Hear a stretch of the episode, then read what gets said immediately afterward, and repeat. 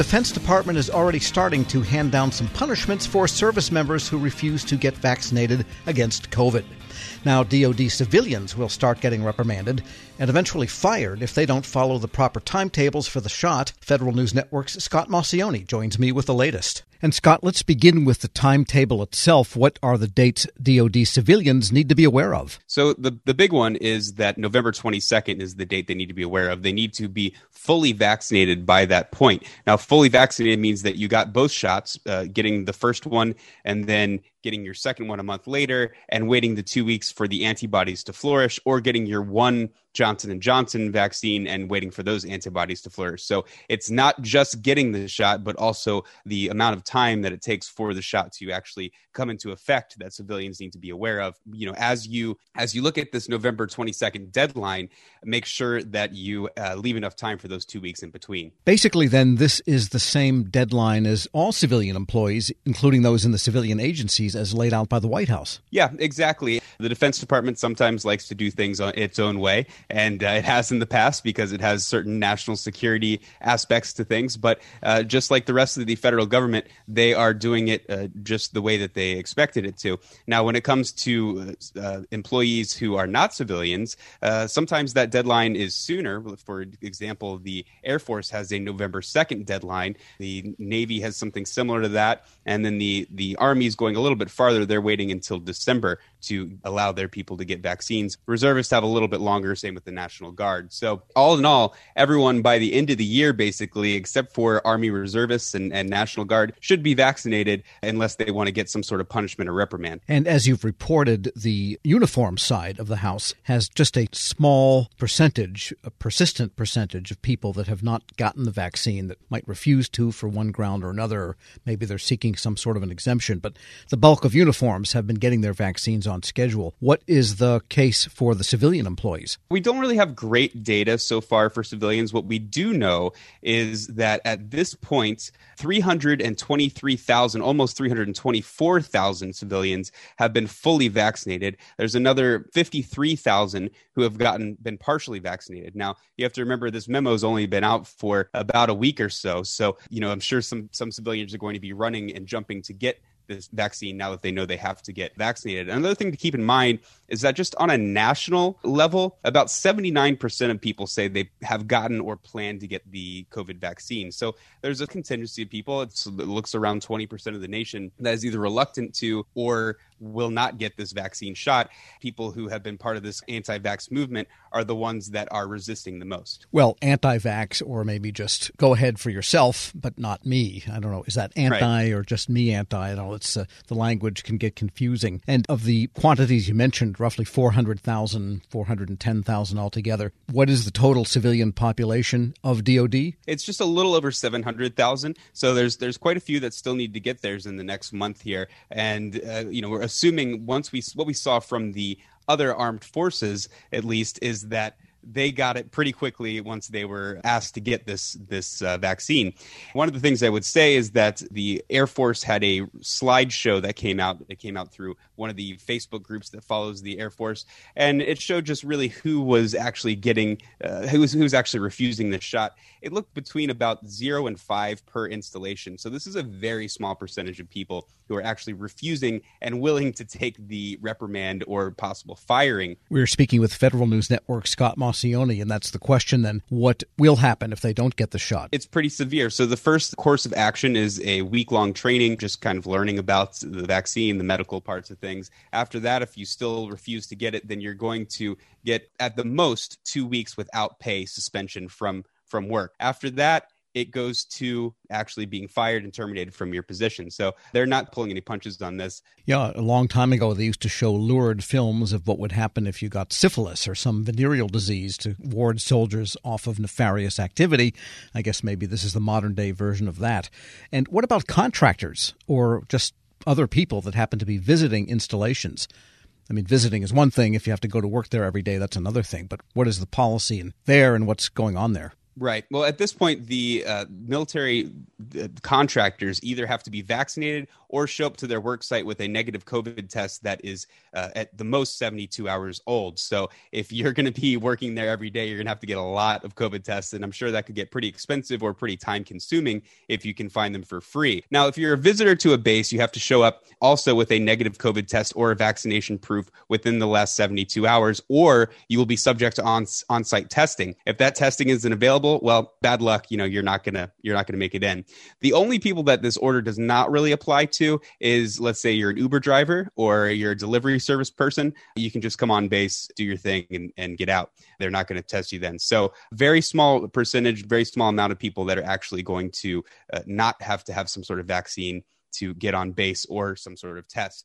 One other thing I would mention that the Defense Department really hasn't come out with much guidance on what these exemptions are going to look like and how they're going to hand them down. They say that they're going to happen. They ask people to go ahead and put them in pending, and those people are really excluded from what they need at this point uh, to get this vaccination.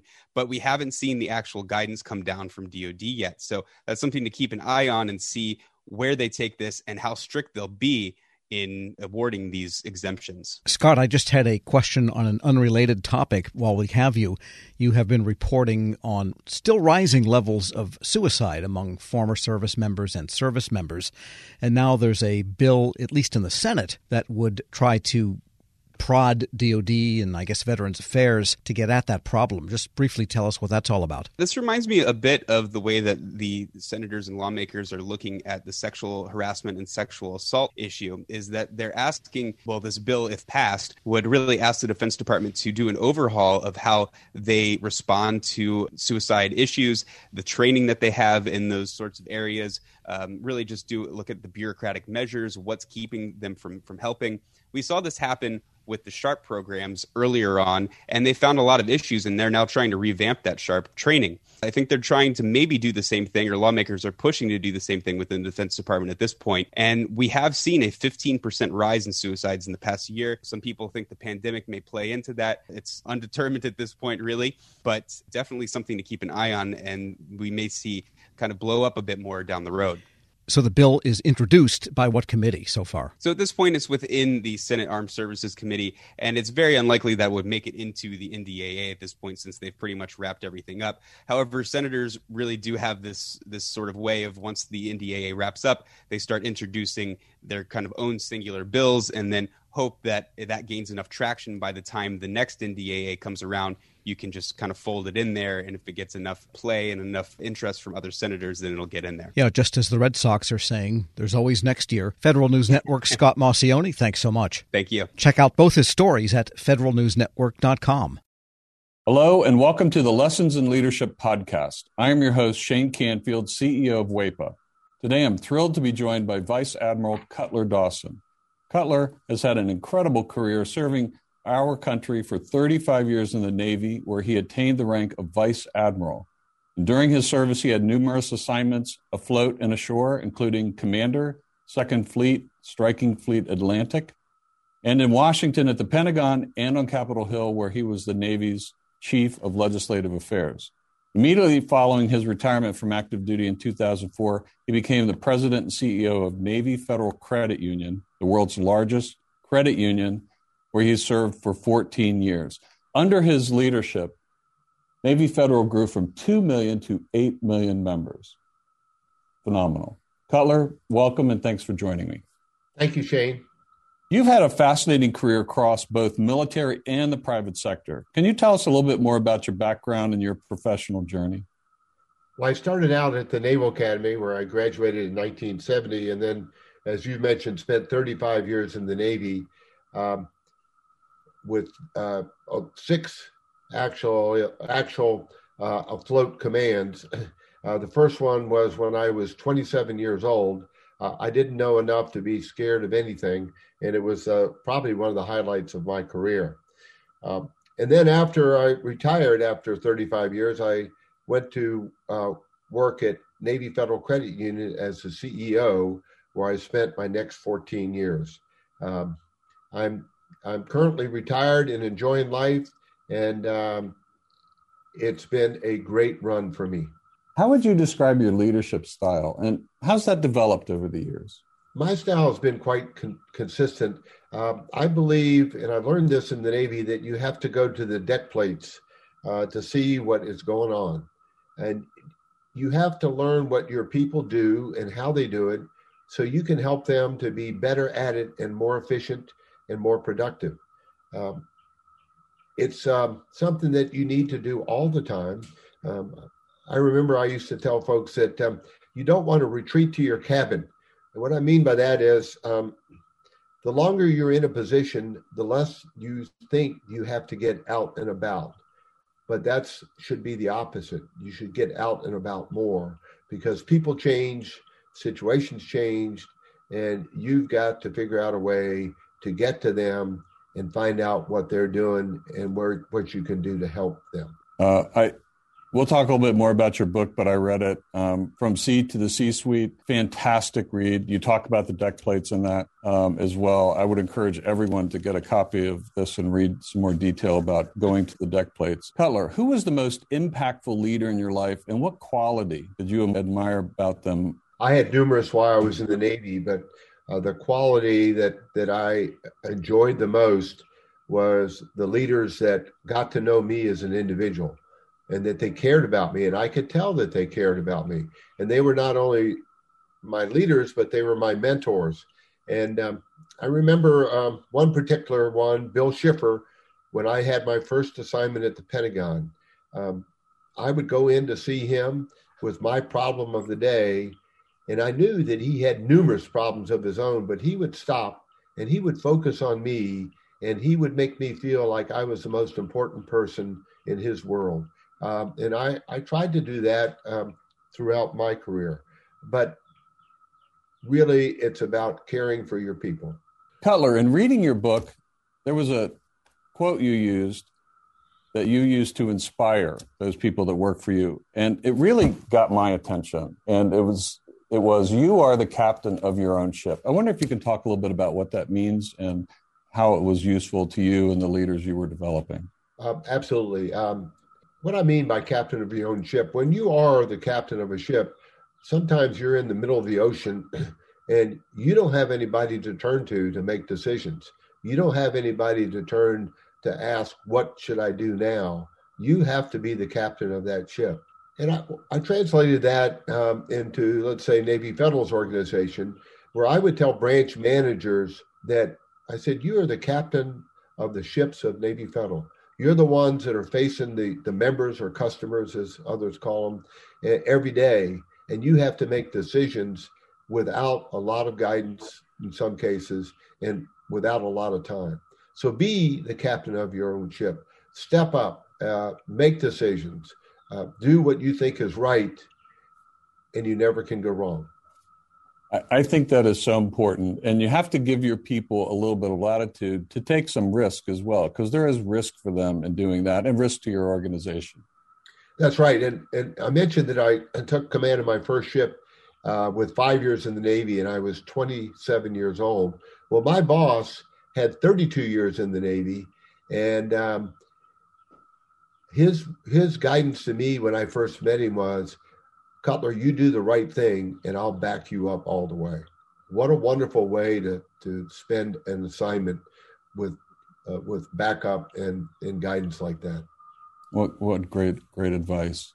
Uh, it's clear leadership is a topic you're passionate about. You wrote the book we mentioned before, um, from Sea to C suite. Can you tell us a little bit about that project? Yes, when I was at Navy Federal, I would tell sea stories uh, as parables to get my point across.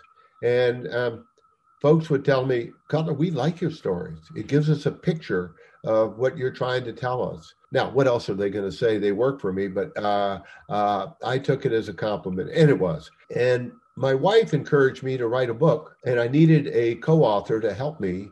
And I found a lady named Taylor Keelan who was the perfect perfect co author. She turned in my stories into wonderful chapters um, that I'm very proud of. Where can listeners find a copy? Well, you can get it on Amazon, uh, and you can also uh, get it on the Naval Institute website. Uh, and I might add that um, any proceeds from the book, Navy Federal uses uh, to give to charity. Fantastic.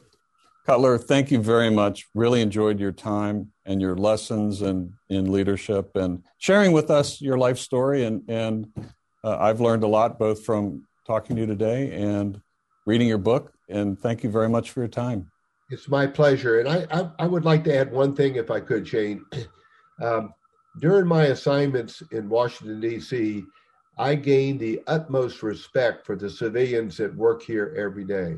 They're hardworking, they're dedicated, and they they have my eternal gratitude. Uh, I got to come and go from the Pentagon. They stayed every day and worked in Washington when I got to go out and um, enjoy being at sea. Perfect. Thank you. Yeah, WEPA serves civilian federal employees, but your comment is well taken because the interaction between the two is is continuous, it's nonstop, and it's critical. So uh, the career civil servants, as well as career military, uh, our country would not be where it is today without them. I totally agree, and and I can tell you from the U.S. Navy standpoint, uh, we couldn't operate like we do without them being the backbone of what we do. Thank you very much for your time today, Cutler, and to everyone listening to Lessons in Leadership podcast. We'll see you next time. This episode is brought to you by Zelle. Whenever you're sending money through an app or online, it's important to do it safely. Here are a few helpful tips. First, always make sure you know and trust the person you are sending money to. Second, confirm you have entered their contact details correctly. And finally, if you don't trust the person or your recipient is rushing you to send money right away, think twice before sending money through an app or online. Grab a 30-day free trial of Live by Live Plus, and you'll get unlimited skips, commercial-free music, and all of the podcasts and live streaming events you can handle. Visit livexlive.com slash podcast one to learn more and start your free trial.